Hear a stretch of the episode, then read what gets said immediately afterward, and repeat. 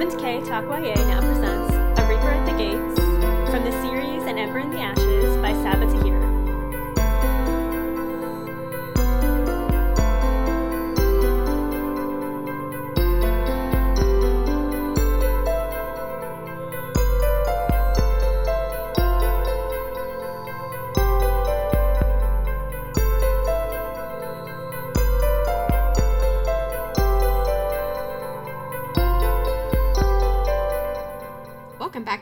Talk YA. I'm Marissa Snyder, And I'm Katie Bradford. and this is our young adult fiction podcast. And this week we finished the third book in the An Ember in the Ashes series by Sabaa Tahir. We read A Reaper at the Gates.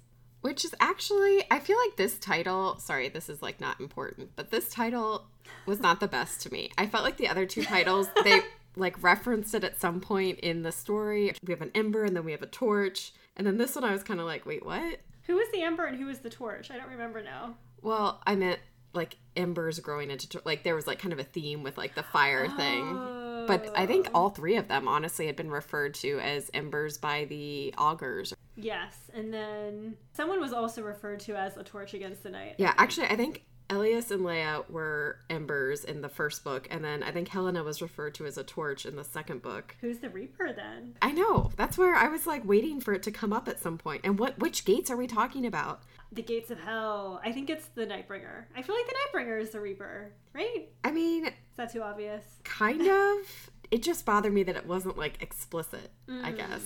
And really, when you think about it, the gates of hell or whatever, is that the soul catcher's role? Like to Maybe Elias is the Reaper at the gates. That would make more sense. possibly or was it like helena guarding the city and like the Oh. last gate that i don't know or even cook i don't know like i just it wasn't super clear to me I w- I was waiting for it to be like ooh this is it but i didn't feel that way Well, I feel like we have some good possibilities at least. that's true okay i'll, I'll buy into that Um, well, okay, speaking of the Nightbringer, we have an extra perspective in this book that we didn't get in the last two. We have a Nightbringer perspective. What? i actually forgot about that was it only at the beginning that we had that And at the end. I think we just got it at the end. So just two little ones, but that was unexpected. and you know i like complicated villains as do you i think but Mhm. the more we get about his story and the more layered he becomes and almost relatable, the more I like it. Totally. And I think that, like, honestly saved this book a little bit for me because you know I don't like demons. Mhm. And I feel like this demon, this Nightbringer, is actually really interesting and I'm into his story. So he made me, like, care about the Jinn a little bit more. yeah, and I almost don't like I didn't just want Laia to like get the ring and prevent the star from coming back. Like I'm glad that it's more complicated than that and it's not just like they're defeated or something. Right. I mean, we'll see what happens in book 4, but So, how do we want to go about unpacking this book? do we want to pick a character at a time and kind of talk through what's going on with them? Yeah. Big moments? Yeah, let's talk through our four perspectives Nightbringer, Elias, Laia, and Helena. Let's start with Elias. Okay. Now, Soul Catcher. So he's like pretty much given up his whole identity at this point.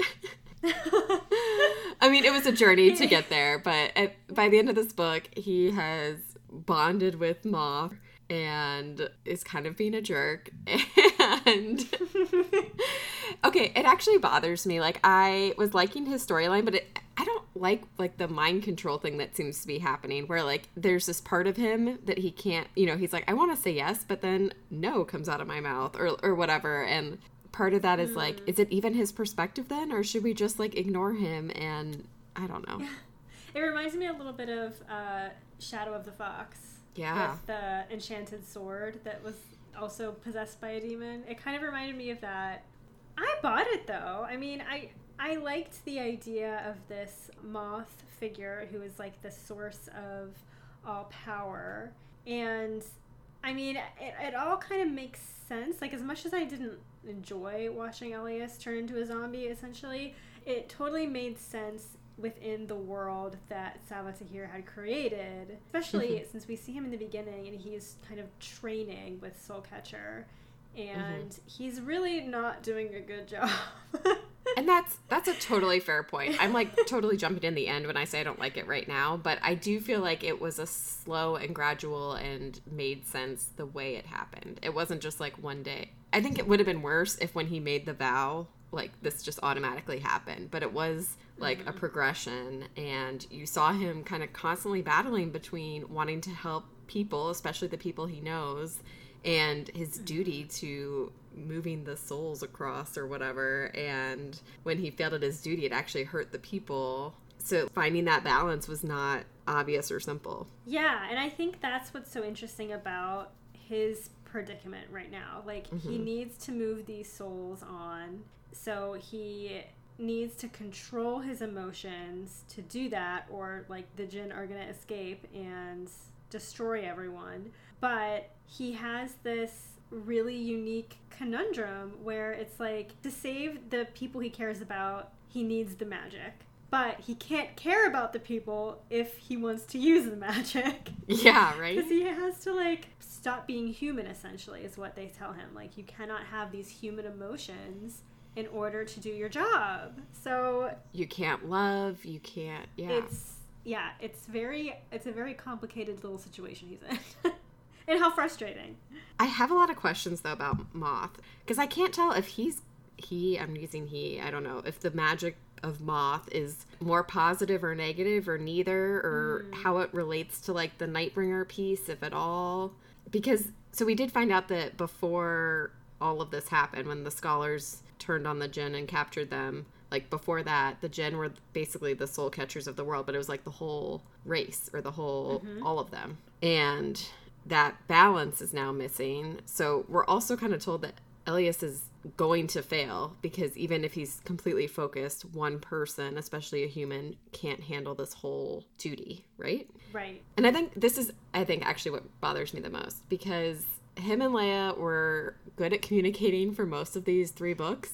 And he's like bought into this soul catcher role and what he needs to do and like you said that trade off and he's made his choice more or less but he never like told her why or I, I just like wish there had been more communication they had had that like goodbye talk where he was like okay this is the choice i have to make and this is what i'm gonna do it maybe wouldn't have worked in the story if he had done that but i think that's actually what i'm frustrated by okay i guess he warned her if i'm not myself just know that I love you or whatever. Was that when they met in the dream and had some sexy time? Oh yeah, I forgot about that part too. Does she remember that? Does she just think it's a dream? I think she thinks it's a dream, but I don't think it was a dream. I feel like it happened in the waiting place. And I think yeah, that was like kind of the the part where he said goodbye to her. Oh man, and that line where he was like if I ever seem different to you or if I ever don't see myself, just remember that I love you. That like was so sad. That really that got me. Wait, wasn't that when he freed her from the Jinn? Like when they planted oh, all that stuff in her mind, or not planted, but like revealed this truth about yes. her family. Oh, that was such a hard part in the book, mm-hmm. and I loved it. I've been wanting Cook's backstory, and it was way better than I expected. And I'm totally switching over to, to Laia for a second now, but we can go to Laia. It's fine. oh my goodness, that was. And you know what? You totally. I feel like you called it since book one. You were like, something's up with Cook. I like the Cook. Something is going on with her, and I, I never see it coming. I never ever see it. See the twists coming. I knew there was something there. I did not know that was what it was. To be fair especially because I thought she was like older and stuff. Like I, I thought if anything that we'd find out that they were like related or somehow like much more closely entwined. Like that she definitely I thought knew a lot more about the mother. I did not expect her to be the mother. oh yeah, and that scene that Laia sees with her mother in the prison being tortured by the commandant and sees her kill her husband and her daughter mm-hmm. to like and I don't even know if it was out of like a mercy killing or she was afraid that they would reveal too much eventually. I think it was kind of like a joint thing. Like she, it was the hard decision, but it was the only way to A, protect Darin and Laia because the commandant didn't know that they existed and it was likely that the father or Lis would reveal something. And then B, it wasn't just that she thought they couldn't hold up under torture and she wanted to kill them, but she also didn't want them to be tortured anymore, I think. She didn't want them to have to like bear that burden of either revealing it or continuing to be tortured, I think. Yeah, I think you're right. I think what's also just so sad is how she has like never forgiven herself for that, which like granted, I don't know how you do forgive yourself for something like that, but you know, Laia is like has her mom back and she's trying to connect to her and her mom kind of doesn't not that she doesn't want anything to do with her, but she feels like she doesn't deserve Laia's love. She feels like she doesn't deserve to know what's happening with Darin. It's like it's kind of sad because she's like abandoning them all over again because she feels like she doesn't deserve to have them. Well, especially when you think back to book one and how Cook treated her mm-hmm. when she like yeah. actually really could have used a kind word here or there. But again, I think it's more than just that one scene. Like that scene was especially hard where she killed her husband and daughter, but she had been tortured horrifically. I mean, we've seen the disfiguration on her face. We've seen how what's her name? Mm-hmm. Izzi was tortured when she did care about her or whenever she tried to fight back. So I think she just truly was like fully beaten down at one point. Yeah. And she still has like that lasting trauma cuz like even like with the stuttering and Yeah I just I feel so I felt so bad for her, honestly. And I did want them to have more time to make peace. Like I'm it felt appropriate the way it ended. So it, ultimately she sacrifices herself to give Laia a chance to escape and bring Helena with her and I like that at the end of the day she made a sacrifice for her daughter. I just wish that they had had a couple more moments before that happened to like talk and be at peace and I agree. I wish that they had more time too. I wish that we had learned more about the magic that Cook had because remember that scene where she was like climbing? Oh yeah, the spidery thing. Yeah. Yeah, and she had like this inhuman movement. I was so curious about that and I I kind of thought we'd learn more before she died. Well, we have other people with weird magic. Helena and Laia included, and then also Musa or the oh, beekeeper. Yes. So hopefully we'll get more background about why these people have these abilities or how it's connected. The darkness, right? Isn't that what they keep saying? Mm-hmm. Like the darkness is whatever. Yeah, and they have that prophecy too that Shaeva gives, Soulcatcher gives. Oh my goodness. That there was so much in there I like couldn't even process it. I know. I was trying to too and the one thing I did like was the ghost will fall, her flesh will wither. And Laia was so certain that it was her, that she was the mm-hmm. ghost because mm-hmm. she can become invisible. But the ghost mm-hmm. was Cook. She was the ghost. Yep. And then I was trying to figure out like who the other people were. And they do say the first one is one piece remains and beware the reaper at the gates. So you think it is the Nightbringer? Okay, so you're right. Or is it? Oh, I guess I'm still not sure. What if it's Mauth? Now that we've been talking about Mauth being kind of creepy or whatever, maybe I just thought that in my head. But as we were talking about Mauth, I was thinking about how he's actually kind of creepy and maybe he's the Reaper of the Gates. Because we know the dead will rise. We got that part. The child will be bathed in blood but alive. I'm guessing that's Olivia's. The Emperor. No. Marcus was the Emperor? I mean, the new Emperor, Zacharias. oh, baby. Zacharias. Yeah, that's what I thought. Uh, the pearl will crack. That was the city. The yep. butcher is Helena. Yep. That's bleak. The butcher will break and none will hold her. Oh dear. The ghost will fall, her flesh will wither. By the grey moon, the king will have his answer. The forgotten will find their master. I love prophecies. I know you don't like prophecies, but I really like prophecies. I like trying to figure them out. I don't know. I have I always have mixed feelings about them. This book it's not bothering me as much. I think in part because people are like fighting them and they're not always assuming that they fully know what it is. Like I like that there's been some misdirection, you know, like oh her thinking it's the ghost, but it's not like she makes choices because of that that I don't know. I don't like it when like it becomes like this self-fulfilling prophecy where because they heard the prophecy they do something and then because they do something the prophecy mm. becomes true. Like that always bothers me. Gotcha. I think that's just about it with Elias. I mean, he's now fully absorbed Mauth and he's hardened himself against Helena and Laia to do his job. Yeah, my biggest question with him is what it's really about Mauth. My questions are really about Mauth, but I think he's going to be the one who can answer them for us. And I loved at the end ish where he had given up his humanity and he sort of had that dialogue with Mauth, I think, where he was like, How come I have to give up my humanity? Why can't you become more human? Yeah. And I thought that was like such an interesting idea. And I hope we kind of see that played out further in book four. Like maybe that's the answer. Maybe it, because I don't know. It feels like that's one of the best things about him, right? I know. I totally agree. So we'll see. okay, let's go back to Laia because she has had some interesting journeys, and I think I feel like it's through Laia that we meet most of our newer characters. Yep, and new places too, I guess, because we hadn't seen Marinn yet until mm-hmm. they ultimately escaped there. Yeah, she travels a lot. True, but we do meet. Well, Laia is told that she needs to find the beekeeper. Mm-hmm. That was kind of my one problem with this book. I feel like in every section of the book, someone was like, I can't give you the answers because I'm dying, but you need to find XYZ. And it just felt like it happened a lot. Yeah. And I got kind of annoyed with that. It was like, first you have to find the beekeeper, then you have to find the butcher, then you have to It felt like a treasure hunt, but it wasn't like we were actually discovering yeah. clues. It was like people not giving us more information. I agree. I, I had that frustration at one point as well. Um, but I actually really do like the character of Musa a lot.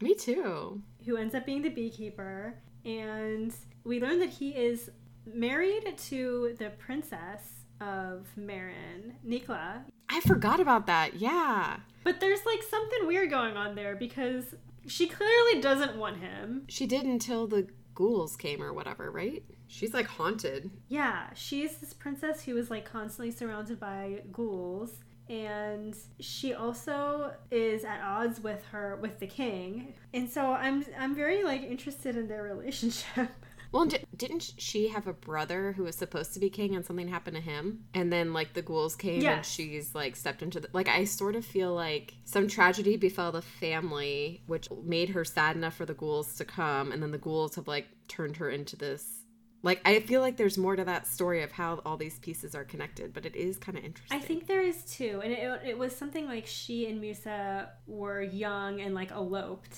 and she she wasn't supposed to mm-hmm. be uh, queen. You're right, and then all of a sudden it was kind of thrust on her, and then they like grew apart. So maybe it is kind of more of a boring story than I was hoping for, but I just I think it's it's interesting. No, I think there's something there. I think there's got to be something more interesting there. And then we know Musa has his own magical power thing where right. he can. Who does he talk to again? Wraiths? No, I forget what creature it is. I think it's the Wraiths. Okay. Well, he can talk to them. That's how he like collects all these secrets and stuff because they like zip around mm-hmm. and like eavesdrop and like come back and tell him things. Which I just I love this like spy network idea too. But it's interesting that he's kind of has this network of supernatural creatures and his wife is being surrounded by these negative supernatural creatures and i'm curious if that's somehow related too like if did some choice he make or does his magic have something to do with her situation or i don't know i'm just kind of i feel like yeah there's more to that story i hope. I hope so too and i think one of my other complaints about this book was that we did get a lot of new characters but i don't know them. Like we didn't get to spend a lot of time with them. Like we got to spend barely any time with them, I'd say. I don't know. We had mm-hmm. Grimarr, the the warlock priest. We had Nikla. We had Aliba, Zella, Silvius. Oh, like yeah. we had the Jaduna. Like we had so many the Kehanni. I mean, we had so many people that we met in this book, but none of them had a lot of time on the page and I didn't really feel any connection with them, which I thought was kind of sad. And like at a certain point, there were just so many characters that I was having a really hard time keeping them all straight. And I don't know, I was just kind of like I wish I I wish there were fewer characters so that I got to know them really well. Like even Tas from the last book was not in this book at all, and I was kind of like even Darin we didn't really get to know any better. And I was really looking yeah. forward to that. Yeah, I just feel like this book is so plot driven. It's very, yeah. I think the plot and the pacing is really good, but I would agree there are kind of sacrifices made about yeah. character development, especially of the secondary characters. I mean, I think our three main points of view are balanced well, and we've seen mm-hmm. them all change and develop to at least some extent. But yeah, yeah, it's been kind of touch and go on the other people. Yeah, and I just don't know if I, I, I don't feel like adding any of these new characters made the book better. It just made it a little bit more confusing. Yeah.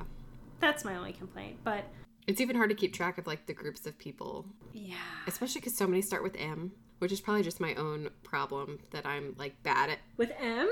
Yeah, like we've got the Marins and we've got the merchants and we've got the mariners, or I don't know. I don't know. I just feel like maybe I'm saying the same three names over and over again. Mauth and Musa. Okay, I'm seeing Marcus. I also feel like my least favorite perspective is still Laia, and I feel bad saying that, but I don't know. I feel like Elias had some interesting stuff happening to him in this book with learning how to become the new soul catcher. Helena, we'll talk about her in a minute because oh my gosh. And- eh, but I felt like Laia was just kind of like she was the one who was constantly being jerked around like by everyone. They were like, "Oh, I can't tell you. Go find the beekeeper. Oh, actually, you have to seek out the great library and find the augurs." Like she was put on this wild goose chase and then found her mom and then lost her mom. Like I feel really bad for her. I do feel bad for her, but I still like her story, and I actually liked it more this book, I think, than the last book. Or I feel like watching her grow and like you know trying to save more of the scholars and like kind of be different from her mom and like come into this role of Mhm. leader. And as sad as it's been to figure out how to do it on her own, because I feel like she's always thought she needs all these other people, and not that she, I think she does need other people, but you know just figuring out that she like has this strength. She's the only one who went against the Nightbringer. She still has all this hope. Like, there's something about her I like. And from a plot perspective, even though she was getting jerked around a lot, she also helped us see a lot of the world. And, like, she was kind of interesting in that sense to me. Elias is, mm-hmm. I thought, was the most boring this book, except I did like getting, he was the way that we learned about some of the magic and some of these other, like the Jinn and Mauth and stuff like that. So I appreciated that aspect, but I Mm. thought his story and his, he barely left the forest and he like had the same problem the whole book in my mind. he did. And I feel like Laia is the one who's going to bring everyone together and make everyone realize that the Nightbringer is like the common enemy here. But is he? I kind of think ultimately we're going to need to bond with the Nightbringer. That's why I'm thinking Mauth is the enemy now. Oh. Well, I guess that's true because at the end we learned that like Elias actually does want the Jinn to be released because they're the only ones who can control the ghosts. Okay, and speaking of the end and the Nightbringer, because we skipped over this part. So Cain was the scholar king who trapped the Jinn, and now all the other augurs have died. The Jinn were just released at the end, and Cain is still alive, but for some bad reason. And I am so excited. Like, I, love that part. know. Me too. And we're expected to believe that Cain, or at least one of the augurs, was the one who fell in love with Soulcatcher, right? Oh, yeah. and she gave him the secrets to defeat the Jinn. Yep. And then so then the augurs have been like using their magic all along. And that was such a great way to like tie it back into the first book Yep. because we learned in the very first book that the augurs have magic and no one knows how they got it. And they can't die, and like they have this Yep. burden of immortality. And That was such a great way to like tie it all back together. yep, I agree. You want to go to Helena? Can we talk about Yeah. Helena now? Yeah. Save the best for last, according to you, I'm sure, right? just love this girl so much. I love how her chapters are now titled Blood Strike and not Helena. I thought that was very telling Yep. that she's like, I'm not Helena anymore, I am the Blood Strike. And even with that being said, I think we do get to see a lot of humanity from Helen in this book. Mhm. I think her love for her sister Livia made her such a more well-rounded character. Like hmm before she was in love with Elias and like we had kind of that like oh she can love. She's not just like this cold-hearted killer. But it's so much I feel like it's so much more special when it's between like a family member or it's some kind of love that's not romantic. Hmm and I think her family love like really shone through this book and made me like want to root for her so much more even more than I did before And I agree. And the way it played out over the three books was so nice too, to your point, because in book two, we weren't expecting, we thought she, or even she thought that like what she was giving up or that moment of being unmade or whatever, I forget how it was worded, Mm-hmm. but that it would have something to do with Elias. But it was really the death of most of her family and Yeah. seeing how that's impacted her and her relationship with her sister. And then, of course, Marcus, evil Emperor Marcus, like torturing, like breaking her finger. Oh, just some of those scenes as a sister as well was like, like if someone were doing that to my sister, it would be way worse in some ways than someone doing it to James. Even I don't know. it is weird. It's like this very like primal need to like protect your family. Yeah. And we see that with her. And I also really liked that we see her using her songs more to heal. Yep. And I felt like we got such a better description of it in this book. Like before, I just felt like she was like, I sing a song and they get healed. But in this book, it was like you have to find that person's song and sing that particular song that's unique to that person. And I thought that was like, it made the magic so much more interesting. And it was interesting to watch her relationship with the Nightbringer because we had seen them interact Mm-hmm. briefly in the previous book as Nightbringer, and then we obviously knew what he was up to from a he needs love given and trust and blah blah blah perspective. Mm-hmm. And so viewing their interactions from not him, like him being Nightbringer was like a much different dynamic, and it was interesting to watch them kind of build that trust and him still be kind of a bad guy but also kind of helpful i don't know it was i like loved watching her her relationships are the most interesting i will agree with that Oh my gosh, yeah. I mean, even with the commandant like it's so complicated because she has to also play this like political role right? So she could Yeah. attempt to at least just murder her and now she wishes she had and i love the political games a little bit but like you know winning over the mm-hmm. peasants and then you know embarrassing people in public and yeah like all kinds of losing the ships. the politics games along with the military stuff. I almost like that more than the military stuff. Yeah, the military stuff was hard to figure out because the commandant was always one step ahead of us, and I was right there with Helena being like, what the heck does this woman want? What is she doing? Like, did she lose the fleet on purpose? Does is she upset that the Karkauns are attacking? Like, what? I was so confused. and so it was kind of hard to follow. But I love that Helena is still trying to bring down the, the Commandant, and we basically learn, like, you have to find Quin, you have to find her father, and you have to learn her weakness. That's like the thing that we still haven't gotten yet. And, and we've kind of hinted at it a little bit. Like, we learn that Elias's father was actually a good man and that the commandant was in love with him and he was a plebeian who was killed like murdered by a group of masks who were of the commandant's generation like they were her peers mm-hmm. and now we learn that the commandant is like hunting down each of the masks and killing them and then like Adding a letter to her tattoo. Exactly. yeah. So I really liked that extra piece and I want to keep seeing more of it because I feel like we're slowly learning a little bit more about the Commandant and like I always said there has to be a reason for why she's so evil. Like she can't just be evil for no reason. So I feel like we're getting closer and closer to that. Oh yeah. And someone was it Laia maybe was warned or reminded like you need to figure out her story if you want to defeat her. The cook said that. And yeah. I agree. We're starting to get that story, but it feels like there's even more to uncover there. And it, yeah, it makes her so much more interesting as well. hmm Yeah. With Helena, I loved that she was the one who had the last piece of the star, but it wasn't her ring, it was her mask. Oh my goodness. I yeah. thought that was like so fascinating because like Helena's mask had fused to her. She was, you know, fully transformed and like fully accepted that position. And the only reason she gives it up is when the Nightbringer basically says like I need this to save your people. And I I really loved the idea that the parts of the star can only be given up through love and trust and he got around that trust. by yeah. building on her love for the people. Like even though she's so brutal and she's so mm-hmm. cruel and at times, like the one thing that she does have going for her is that she loves her people fiercely. Like she loves the empire. And we've seen that develop more and more throughout these three books as well, right? And I think the groundwork mm-hmm. is laid so well across all three of these books where we get these reveals and they make so much sense, but I didn't see them coming.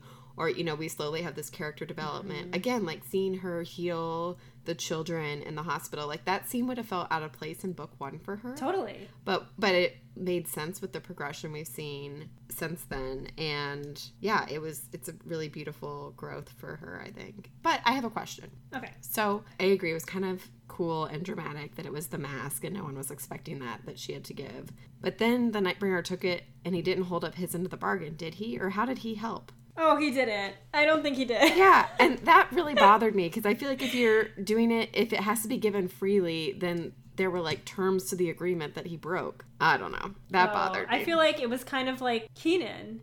I think it has to be given w- with trust, but I don't think it, that trust has to be like he tricked them. He tricked both of them. He made them trust him, even though they shouldn't have. Yeah, maybe he just made me trust him too. I was waiting for him to do something good. or maybe not good, but at least like technically like, oh, I guess that counts, but not really what we meant by that. Like be careful what you wish for kind of thing. Um, I really loved the ends where Helena and Marcus have their final meeting too. Oh yeah. because I didn't expect Marcus to die in this book, honestly. I thought he was still going to be around, but he stays back to fight, and Helena finds him. And the, the commandant had killed him in like a very specific way where it was going to take hours for him to die, essentially.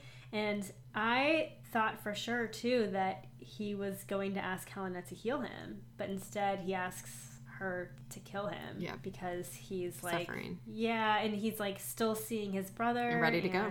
How did you feel though about him being like redeemed in a way? I don't know that he was redeemed in my mind, but he is an example of a character that I like a secondary character who I felt like could have had even more going Mm-hmm. on. Um, are you talking about just like the scene at the end when Elias like Moves them on with his brother. looks into his memory and yeah i mean i i was glad that he found that piece i almost feel like that scene would have been more meaningful if elias remembered them because that was when he was like not him you know not human Right. so it was interesting for us to see i guess but i think that would have been like a much bigger step if elias had helped him find that piece or like come to peace himself with it Boy, I also feel like we didn't get any of Marcus trying to really redeem himself. no and i almost wanted to see his brother more like say something or yeah like have more of a acknowledging like Or just see him be nice to someone. one person hmm Yeah, I just feel like he died and got this like really nice ending with his brother, and Helena was kind of like, you know, I bet he started out innocent at one point too, which I'm sure is true, but we never really saw that glimpse into his character. Like he was always just an evil guy. Yep. Yeah, that's fair. We he was, I guess, nice to his baby, and still he wasn't completely selfish. I mean, he wasn't a great emperor by any means, but I do feel like he stayed back to fight and like give his child a chance to survive. Not that that makes him like it's not really quite a redeeming act because every creature in the world protects its young. I think, but you know, it's almost kind of a small, tiny glimpse that kind of counts, maybe a little bit. I mean, he's not the commandant for sure, because she Yeah. just doesn't care about her people at all. Like, she sacrificed basically like all the scholars and all the citizens and all the plebeians to Yeah. to get what does she want now? Like world domination, I think is what she's yeah, going for she doesn't just want to be emperor. She wants to be queen of the world or king of the world or whatever. Uh, In charge of the human race. Yeah. Which, you know, dream big. dream, dream big, girl.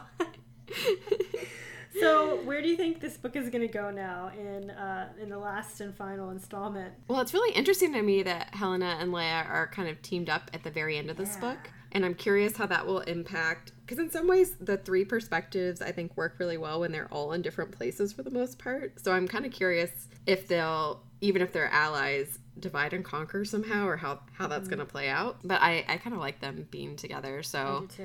I mean, they're going to ultimately face down Nightbringer and or Commandant and or some combination of the two, I think. I think Commandant dies in this book at some point, but it's not going to be in the first chapter if I had to guess.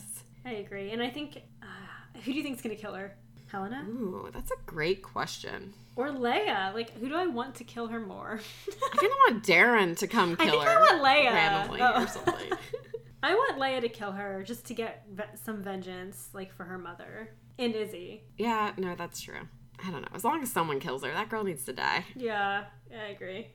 um, I don't know what's gonna happen with Elias because I feel like Elias is lost and gone and like dead to us. So I kind of hope that that's temporary and or that we don't spend a lot of time while he's in like I get it needed to happen maybe, but like I don't want to keep visiting him and just having him be controlled by Mauth and like nothing changing. So True. he either needs to like just give us more information on Mauth, who I am predicting is the ultimate bad guy, but we'll see.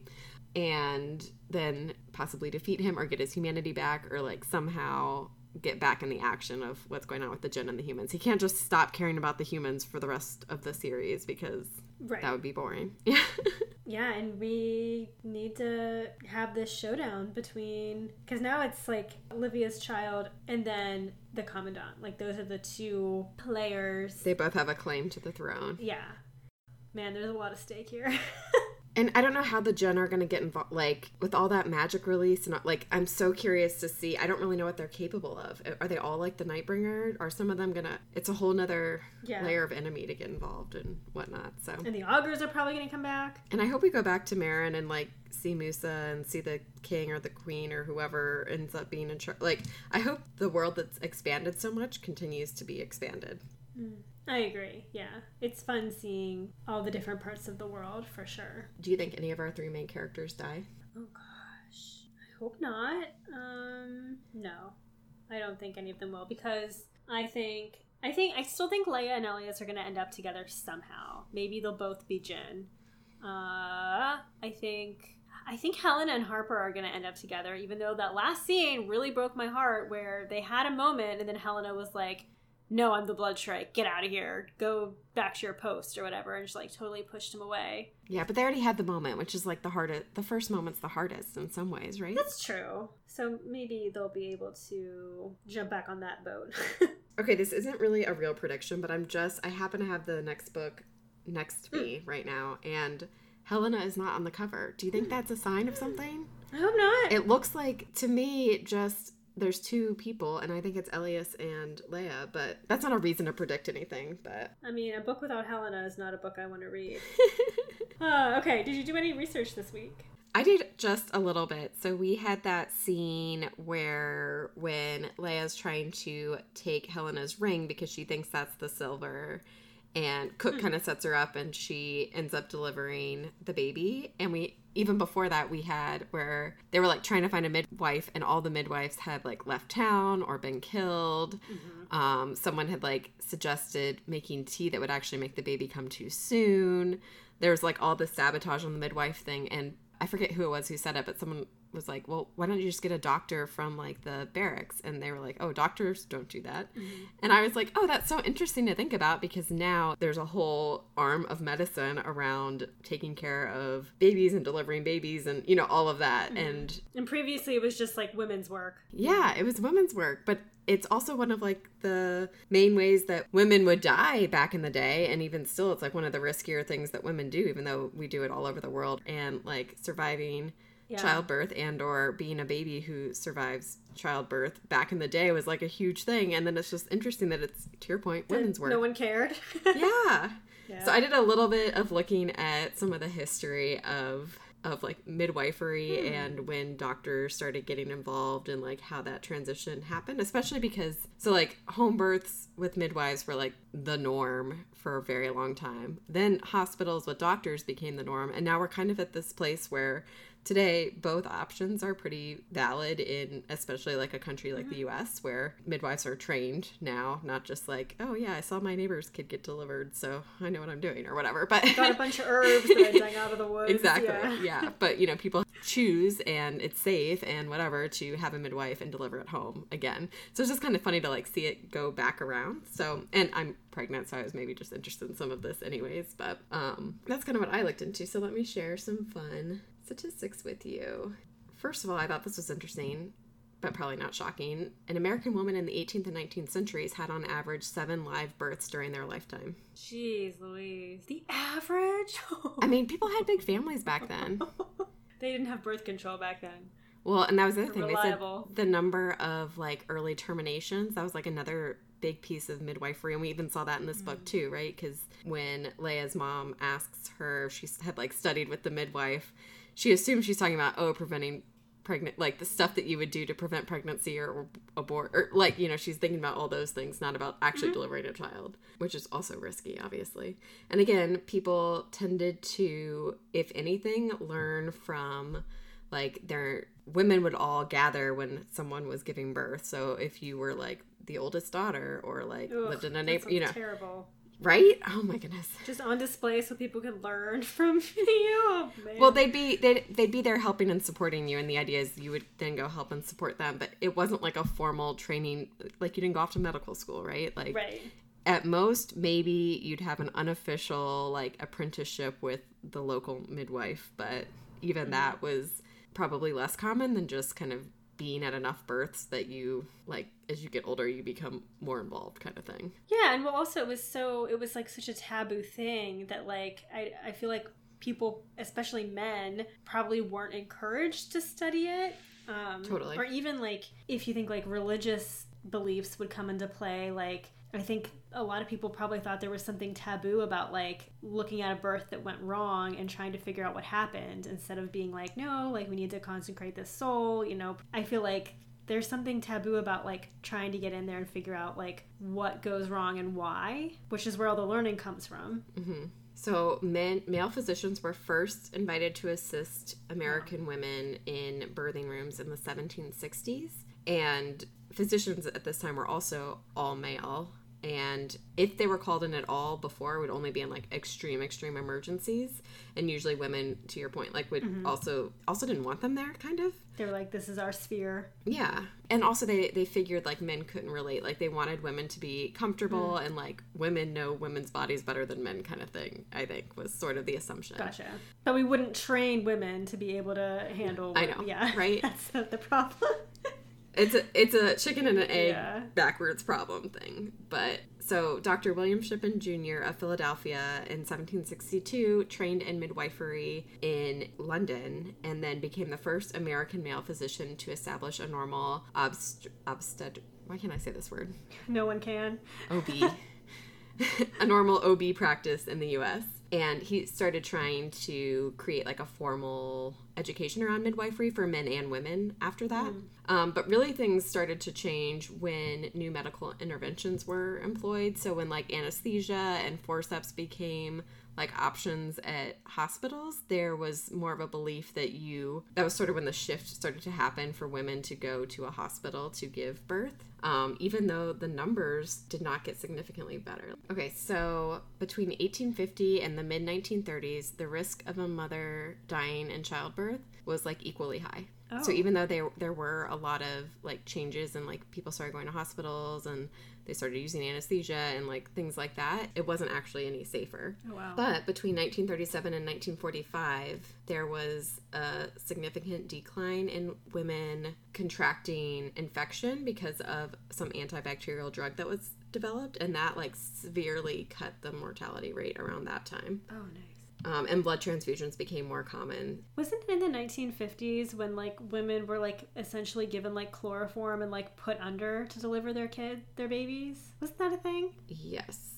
I forget what year, but yes, that was a thing. Because that sounds absolutely insane. And it's it's like again just like this lack of proper training or proper testing of stuff, right? But women wanted it too because they didn't want to be in pain, so they'd like opt into like you know options to be knocked out, which is interesting because now I think the shift back to like natural childbirth, a lot of women choose that. Like there's just all these arguments now back and forth, which is interesting. But yeah, we definitely did stuff that we maybe shouldn't have done as we started trying to to address some of it. So this is from I think these are England statistics because I couldn't find it, but there was something similar in the U.S. But uh, 64% of deliveries happened in hospitals in 1954 and only a little bit more in 1960 but then between 1963 and 1972 it rose from 68% to 91% hmm. so like that was when it really kind of gained momentum to to do that. And then as new technologies like ultrasounds and stuff became options at hospitals that became more common. But then obviously now we've kind of hit this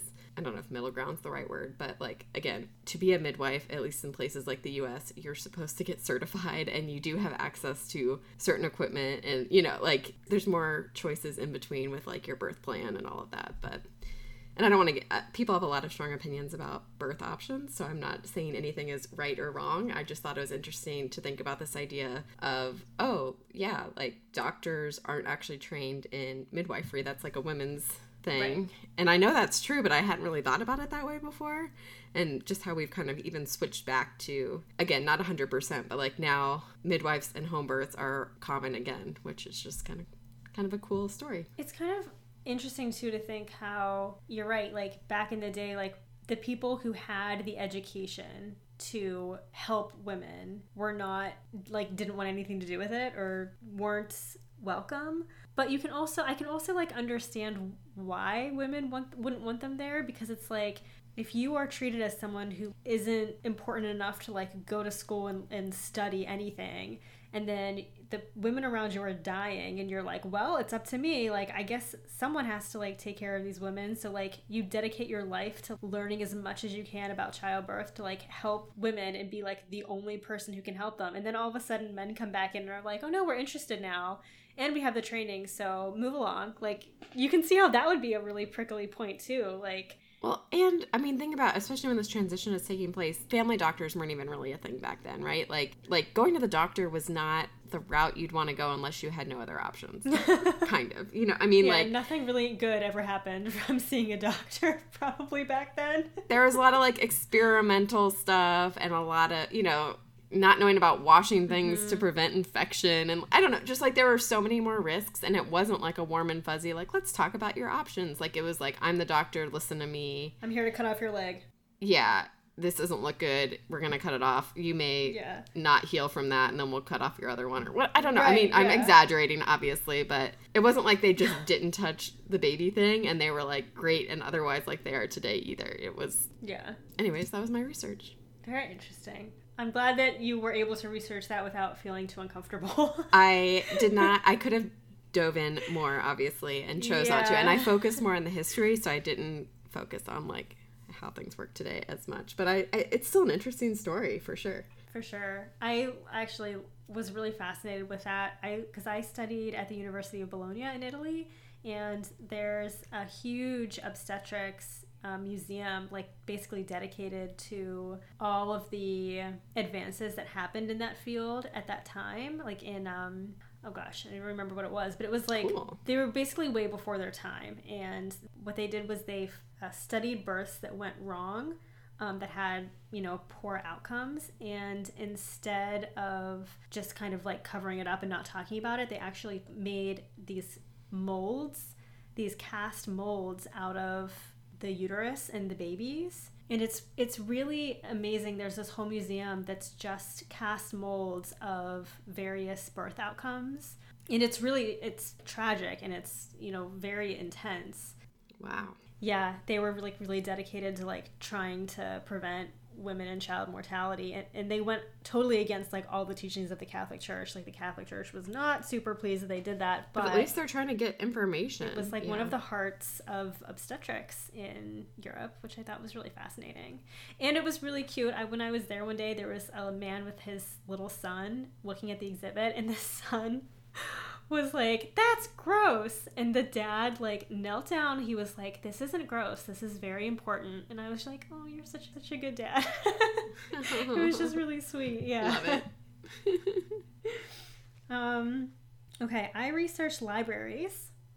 Ooh. Because we have that great scene in the book where Laia has to travel to the Great Library. If I could go somewhere in this world, it would be the library pre-fire for sure. Yes, exactly. So, of course, like as soon as I heard about a library, a huge library catching fire, I immediately thought of the Library of Alexandria. hmm So I did a little bit of research on that and then just some fun libraries around the world.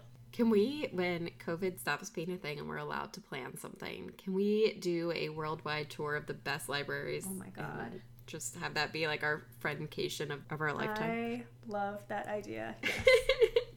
okay, tell, tell me more. Okay, so the uh, lib- the Great Library of Alexandria was part of a larger institution that was called the Museon, which was dedicated to the Muses, and it was they say it was probably proposed during the reign of Ptolemy the First, who probably established plans for the library, but it was built during the reign of his son um, Ptolemy the Second, Philadelphus, and it's it was home to like a many many papyrus scrolls because the the king at that time was known for procuring texts.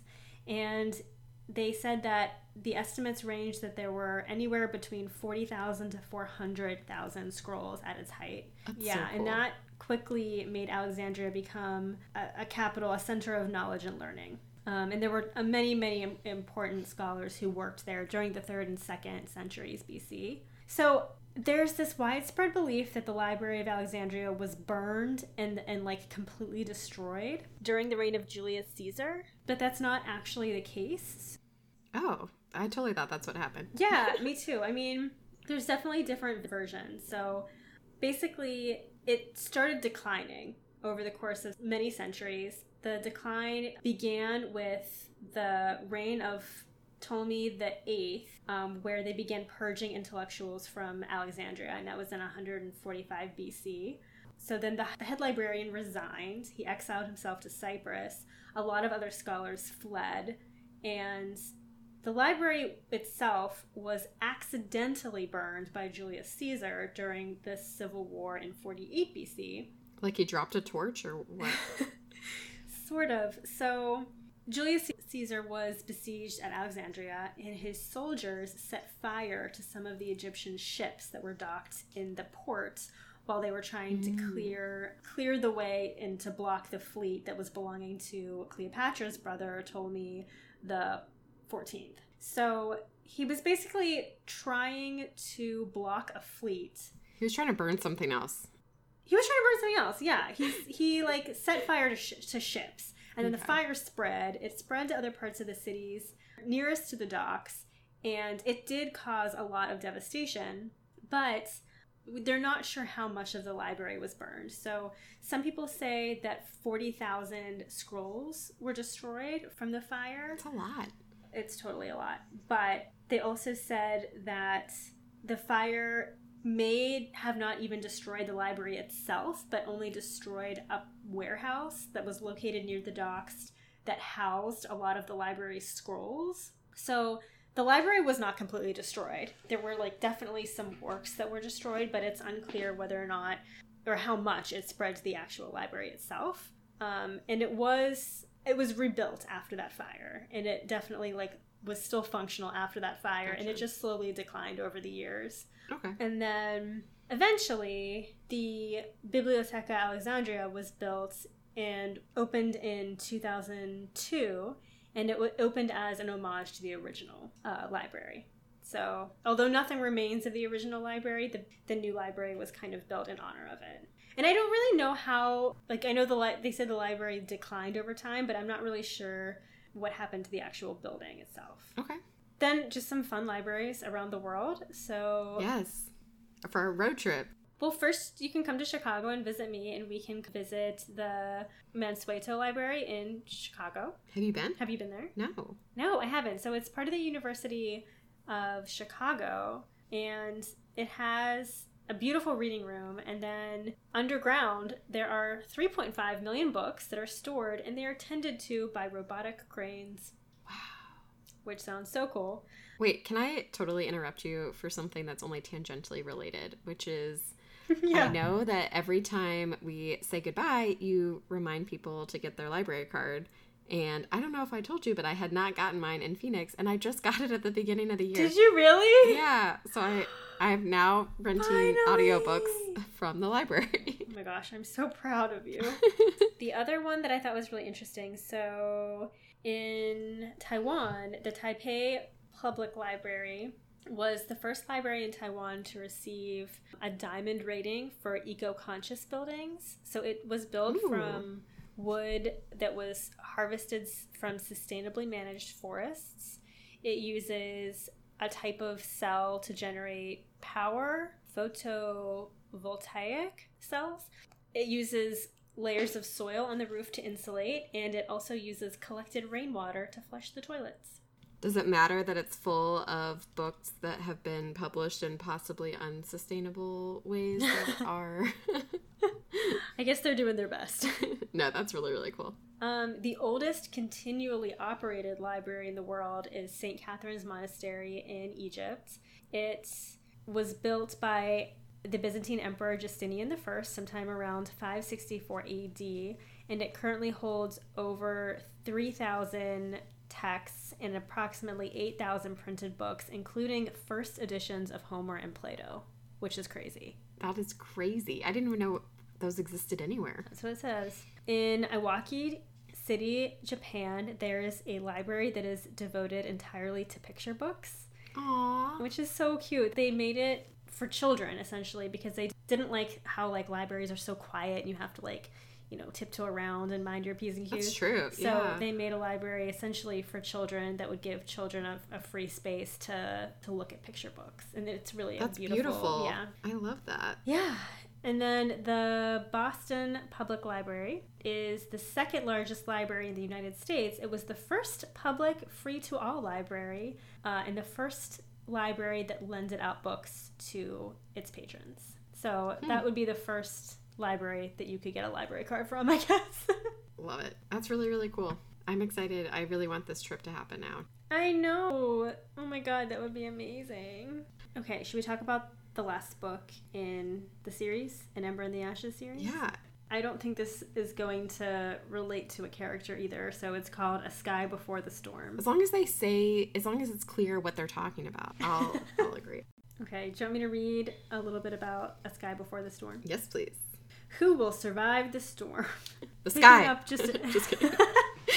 the torch, an ember, the reaper. the gates. Uh, okay, the long imprisoned Jinn are on the attack, wreaking bloody havoc in villages and cities alike. But for the Nightbringer, vengeance on his human foes is just the beginning. What? What else is there? At his side, Commandant Keris Veturia declares herself empress and calls for the heads of any and all who defy her rule. At the top of the list, the Bloodshrike and her remaining family. Duh. Laia of Serra, now allied with the Bloodshrike, struggles to recover from the loss of the two people most important to her. Determined to stop the approaching apocalypse, she throws herself into the destruction of the Nightbringer. In the process, she awakens an ancient power that could lead to her victory or to an unimaginable doom. No in And between. And in deep in the waiting place, the soul catcher seeks only to forget the life and love he left behind. Yet doing so means ignoring the trail of murder left by the Nightbringer and his Jinn. To uphold his oath and protect the human world from the supernatural, the soul catcher must look beyond the borders of his own land. He must take on a mission that could save or destroy all that he knows. Again, not a lot of middle middle Okay. ground there. so it does make it sound though like the Jinn and the Nightbringer are all bad. I mean, who knows what'll actually happen in the book? But I was hoping for a different villain and more nuanced stuff. So we'll see. Oh boy, there's a lot going on here. I think we should just start reading now. we'll need the whole two weeks to, to get through it. we will. Um, okay, whose turn is it for a joke? I honestly can never remember. I think it might be mine though. I feel it's yours. Okay. Yeah, I think it's yours. Okay, so we had a lot of ghosts in this third book. So I looked up a bunch of ghost jokes and I am going to tell you one and then I'm going to let you pick a number between 1 and 100 and we'll do a second one. Oh, I can't wait. I found over 100 ghost jokes, so. Oh my goodness. Okay. Where do ghosts buy their food? The grocery store. Yes. Oh man. Wait, I get to ask another one then. No, you can pick a number. Three. Wait, that was 3. Oh, seven. okay, what's a little ghost's favorite game? Tic tac boo. I don't know. Hide and shriek. ah, I could have got. And and one more because you got my first one. What's the ghost's favorite thing about Thanksgiving dinner? I I don't know why the, the stuffing comes to mind. That doesn't have anything to do with ghosts. the grave. Oh. Anyways, um, if you guys have a really cool library by you or have been on a library adventure and want to point out some things we should include in 10 years and we're allowed to do that again, you should email us at mnktalkya at gmail.com We're also on Instagram at MNK TalkYA and Facebook. Yeah. and, and Facebook. Not on the tweet the Twitter though. We don't we don't do the Twitter. and we never will. Um It's it's Twitter's it's still a thing, right? Oh, it's out there. Should we start doing like um what's the newest thing? TikTok? or oh, uh, what TikTok videos? TikTok's not even the newest anymore. I can't. I'm a millennial, so I don't know. I don't know either.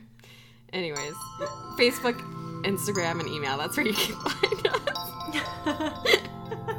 That's it. Bye, bookworms. Go get a library card.